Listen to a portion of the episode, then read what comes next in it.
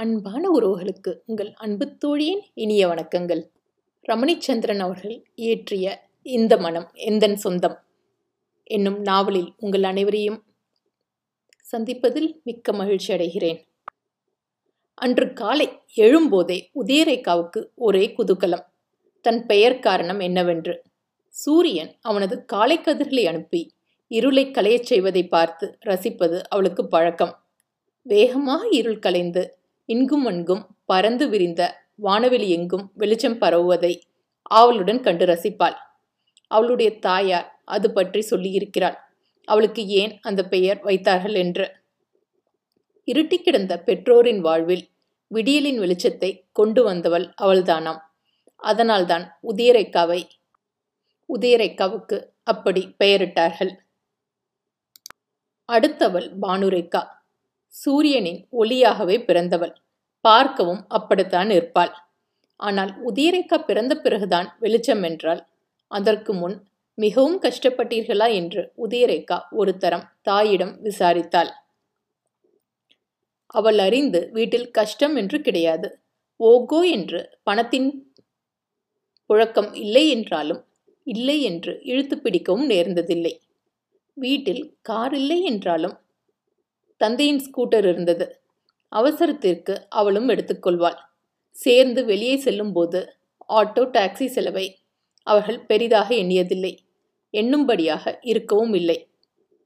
அந்த வீட்டின் செலவை இழுத்து பிடித்த ஒரே தருணம் தங்கை பானுரேகாவை படிப்புக்காக வெளிநாட்டுக்கு அனுப்பிய போதுதான் அதுவும் உதயா வேலையில் சேர்ந்து சம்பாதிக்க தொடங்கியதும் சரியாகி போயிற்று. சின்ன வயதிலிருந்தே பானுதான் கெட்டிக்காரி. பேருக்கேற்ற பிரகாசம் பேரழகி படிப்பில் முதல்.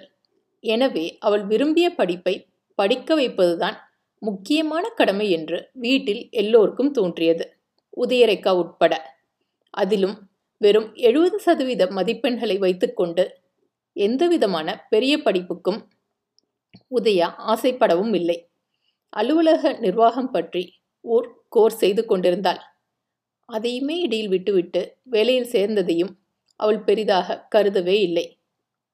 எனவேதான் தாயார் இருட்டு பற்றி கூறியதை தெளிவுபடுத்திக் கொள்ள அவள் விரும்பியது. ரேவதியும் மறைக்காமல் சொன்னாள். அப்போதெல்லாம் என்ன காரணம் என்று தெளிவாக சொல்ல இயலாது. ஆனாலும் எப்போதும் உள்ளே ஒரு கலக்கம். எப்போதும் இருக்கும் வாழ்க்கையே இருட்டடித்து போனது போன்ற மனநிலை. இருட்டுக்குள்ளேயேதான் தான் இருக்கப்போவது போன்ற உணர்வு. எங்கே? என்ன நடந்தாலும் பழி அப்பா மீதோ? என் மீதோதான் விழும். போகிற போக்கில் மழை பெய்தால் கூட அது நானோ அப்பாவோ செய்த தப்பாகத்தான் ஆகிவிடும். குறைந்தபட்சமாக அன்று துவைத்த துணிகளையாவது வெளியே உலர்த்தி வைத்து அவை நனைத்து வாங்கி கட்டிக்கொள்வோம். அது ஒருவேளை அப்பா சம்பாதித்து கொண்டு வந்தது. அவருடைய மற்ற சகோதரர்களின் வருமானத்தை விட மிகவும் குறைவாக இருந்ததால் அப்படியெல்லாம் நடந்ததோ என்னவோ? போங்கம்மா எவ்வளவு பணம் கொண்டு வந்தால் என்ன? தப்பு சரி.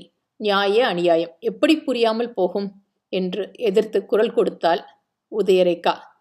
அது அப்படிதான் அம்மா மகாபாரத கதை நெடுகிலும் அமைச்சரான விதுரர் அவருடைய அண்ணனும் அரசருமான திருத ராஷ்டிரனுக்கு அவ்வப்போது உலக நடப்பு நியாய அநியாயங்கள் பற்றியும் நீதி நெறிமுறை பற்றியும் எடுத்துரைப்பது போல வந்து கொண்டே இருக்கும். அவற்றை திரட்டி விதுரநீதி என்பார்கள். அதில் அவர் அப்படித்தான் கூறுகிறார். ஒரு இடத்தில் ஒரு தப்பு நேர்ந்தது என்றால் அங்கே இருப்பவர்களுள் யார் ஏழையாகவும் பலமற்றவனாகவும் இருக்கிறானோ அவன் மீதுதான் அந்த பழி விழும் என்கிறார். நீயே யோசித்துப்பார். யாராவது தோற்றவன் நல்லவன் என்று எதிலாவது வருகிறதா? என்று கேட்டாள் அன்னை. சற்று யோசித்து பார்த்துவிட்டு இல்லை என்பது போல் தலையசைத்துவிட்டு கண்கள் விரிய. அப்படியானால் ராவணனும் துரியோதனனும் கூட நல்லவர்களாகவே இருக்கிறார்களாமா இருந்திருக்கலாமா அம்மா என்று ஆச்சரியத்துடன் கேட்டாள் உதயா. அது தெரியாதம்மா. ஆனால் அப்பாதான் ஒரு தரம் இந்த விதுர நீதியை படித்துவிட்டு என்னிடம் சொன்னார். நமக்கு நல்ல காலம் வரும் பொழுது எல்லாம் சரியாகிவிடும். இப்பொழுது பொறுத்து போவோம் என்பார். அதே போல நீ உருவான மறு மாதமே அப்பாவுக்கு பெரிய வேலை கிடைத்தது. எல்லாம் நன்றாகவும் ஆகிவிட்டது. பணத்துக்காக வருகிறார்கள் என்று ஆத்திரம் வரவில்லை அம்மா. உலக நடப்பு இதுதான் என்று தெரிந்த பிறகு எப்படியம்மா கோபம் வரும்?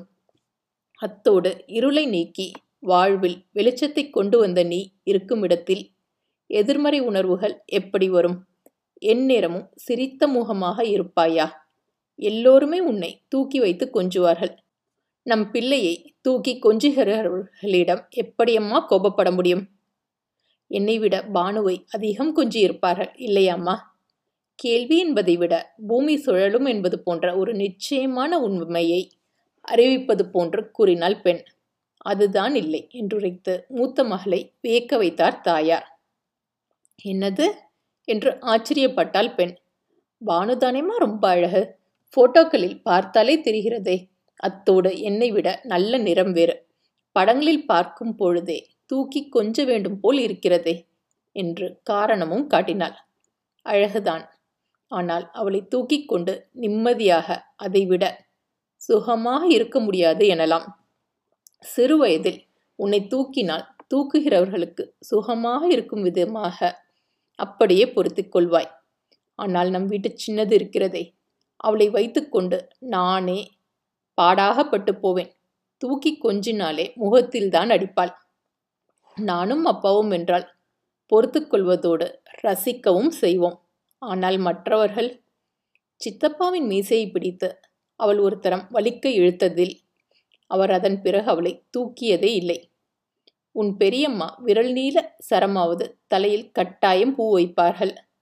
இவளோ அடுத்தவர் பூ வைத்திருந்து பார்த்தாள் என்றால் அதை பீய்த்து விடுவாள். தலையோடு சேர்த்து இழுத்து பீப்பதில் வலி வேறு. பூவை பீய்த்து போட்டு விட்டாளே என்று மன கஷ்டம் வேறு. பெரியப்பா கண்ணாடி பானு பிடித்து இழுத்து வீசியதில் உடைந்தே போயிற்று. இப்படி எத்தனை தரம் பொறுப்பார்கள். உடனே ஈ என்று சிரிக்கும் பொழுது நமக்கு மறந்து போகும். ஆனால் அவர்களுக்கும் அப்படியா? அவள் பிறந்த பிறகே மெல்ல மெல்ல உறவினர் வருகை குறைந்து நின்றே போயிற்றெனலாம். ஓஹோ இப்போது புரிகிறது என்று விழுந்து விழுந்து சிரித்தாள் உதயா. காரணம் புரியாதம்மா. அவ்வளவு சின்ன வயதிலேயே எல்லோர் குணமும் நடந்து கொண்ட விதமும் புரிந்து உங்களை கஷ்டப்படுத்தியவர்களை பழிவாங்கி விரட்டி அடித்திருக்கிறாள்.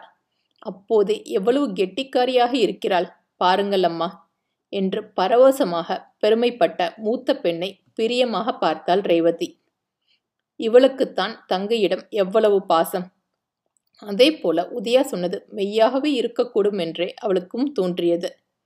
தோன்றி சின்ன மகளிடம் நன்றியுணர்வு கூட உண்டாயிற்று எனலாம். ரேவதி யாரையும் தண்டிப்பதற்கு விரும்பியிருக்க மாட்டாள்தான். ஆனால் அன்று பட்ட வேதனைகளை அடியோடு மறப்பதும் இயலாதுதானே? செல்ல மகள் பானுவின் வரவை இன்னமும் அதிக ஆவலோடு எதிர்பார்க்கலானால் அன்னை. ஏற்கனவே ஆவலான எதிர்பார்ப்புதான். மகளை நேரில் பார்த்து நீண்ட நாலு ஆண்டுகள் கழித்து விட்டன. படிப்பில் கெட்டிக்காரி என்று பள்ளி தலைமை ஆசிரியரை பானுரேக்காவை சாட் எழுதச் சொன்னார்கள். அதில் அவள் பிரமாதமாக தேறிடவே வெளிநாடு போய்தான் தருவேன் என்று அடம் பிடித்து போகவும் செய்தாள். எப்படியோ பானு ஒன்றை நினைத்து விட்டால் அது எப்படியாவது நடந்துவிடும். நடத்தி காட்டி விடுவாள். தலைமை ஆசிரியர் தயவில் தங்கும் இடத்தோடு உதவித்தொகைகள் கொஞ்சம் கிடைத்தன. வீட்டினர் முக்கியமாக மூத்தவளின் தியாகம் பற்றாக்குறையை ஈடுகட்டியது இரண்டு ஆண்டுகள் படிப்புக்காக கிளம்பி போனவள் உடனே வேலை கிடைத்துவிட அங்கேயே தங்கிவிட்டாள். வேலை பார்த்தபடியே இன்னமும் படித்து பதவி உயர்வும் கிடைத்ததால் இடையில் இந்தியாவுக்கு வருகின்ற எண்ணமே அவளுக்கு வரவில்லை. இங்கிருந்து எல்லோரும் போய் வரலாம் என்று கிளம்ப. அமெரிக்கா என் அருகிலேயா இருக்கிறது? போய் வரும் செலவுதான் கொஞ்சமா? அதுவும் பானுவின் படிப்புக்காக வாங்கிய கடனையே ஓர் ஆண்டுக்கு முன்புதான் கட்டி முடித்தார்கள். அப்போதும் மகளை போய் பார்த்துவிட்டு வருவதாக கேசவன் கிளம்பினார்தான். ஆனால் அதற்குள்ளாக உதயாவை மகனுக்கு கட்டி தருமாறு ரேவதியுடைய நெடுநாள் தோழி பாக்கியம் கேட்டாள். மகனை கேட்கச் சொன்னானாம். பல காலமாக இரு குடும்பங்களும் ஒட்டுறவாக பழகுகிறவைதான். செல்வம் அங்கே ஒரே பையன். இங்கேயே நல்ல பெரிய வேலையும் கிடைத்துவிட்டது. பார்வைக்கு ஆளும் நன்றாக இருப்பான். எல்லாவற்றையும் விட முக்கியமாக குணம் கேடற்றது. சாது நன்கு சம்பாதிக்க தொடங்கியதுமே இளைஞர்கள் எப்படி எப்படியோ நடந்து கொள்கிற இந்த காலத்தில் அவனை நல்முத்தாக கருத வேண்டும். உதயாவின் நடத்தையும் அப்பழுக்கற்றது என்பதே பாக்கியத்தையும் அவளுடைய மகனையும் உந்தியிருக்கக்கூடும் என்பது ரேவதியின் கருத்து. வீட்டுத் தலைவர் கேசவனுக்கும் அதே கருத்துதான். கூடவே அழகிலும் உதயா ஒன்றும் குறையவில்லை. தங்கையைப் போல பார்த்ததுமே இழுக்கும் தகதகப்பு கிடையாது என்றாலும் கண்ணுக்கு குளிர்ச்சியாக பார்க்க மிகுகிற அழகு. சொல்லப்போனால் அந்த அழகு செல்வத்தை கவர்ந்தது எனலாம். உதயாவுக்கு மறுக்க தோன்றவில்லை. சிறு வயதிலிருந்தே செல்வத்திடம் பிரியமும் உண்டு.